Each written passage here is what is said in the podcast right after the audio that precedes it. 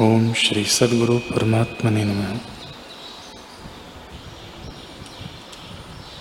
श्री वशिष्ठ जी बोले, ही राम जी, जैसे मरुस्थल के मार्ग में चलने वाला पथिक धूप की इच्छा नहीं करता, वैसे ही ज्ञानी विषयों की तृष्णा नहीं करता। जिसने आत्मनुभव रूपी अमृत पान किया है, उसको विषय रूपी कांजी की इच्छा नहीं रहती। वह पुरुष सदा निर्वासनिक है। जब जीव निर्वासनिक होता है, तब चंचल मन की वृत्ति सब लीन हो जाती है और केवल आत्म तत्व मात्र शेष रहता है।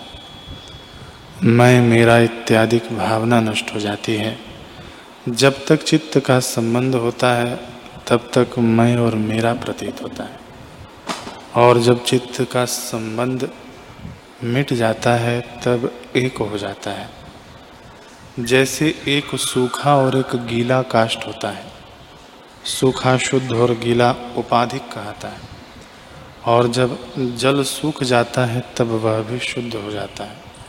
वैसे ही जब मन की उपाधि नष्ट हो जाती है, तब शुद्ध आत्मा ही शेष रहता है और एक रस भाषित होता है। हे राम जी, संसार भ्रम से द्वितीय भाषित होता है। जैसे पत्थर की शिला में पुतली अन उपजी ही भाषित होती है, जो न सत है न सत। यदि उन्हें पत्थर से भिन्न करके देखिए तो सत नहीं, और जो शिला में देखिए तो वही है। वैसे ही जगत आत्मा से भिन्न होकर सत्य नहीं है, और आत्म सत्ता में आत्मरूप ही है।